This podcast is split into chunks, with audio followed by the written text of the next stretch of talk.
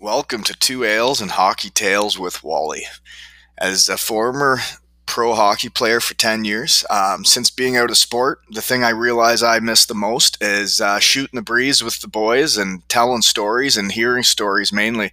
Um, and then it dawned on me I have a lot of very interesting friends and uh, people I know around the hockey community that have great stories that maybe didn't play in the NHL or make millions of dollars, but nonetheless, their hockey stories are uh, priceless. So I hope everyone enjoys.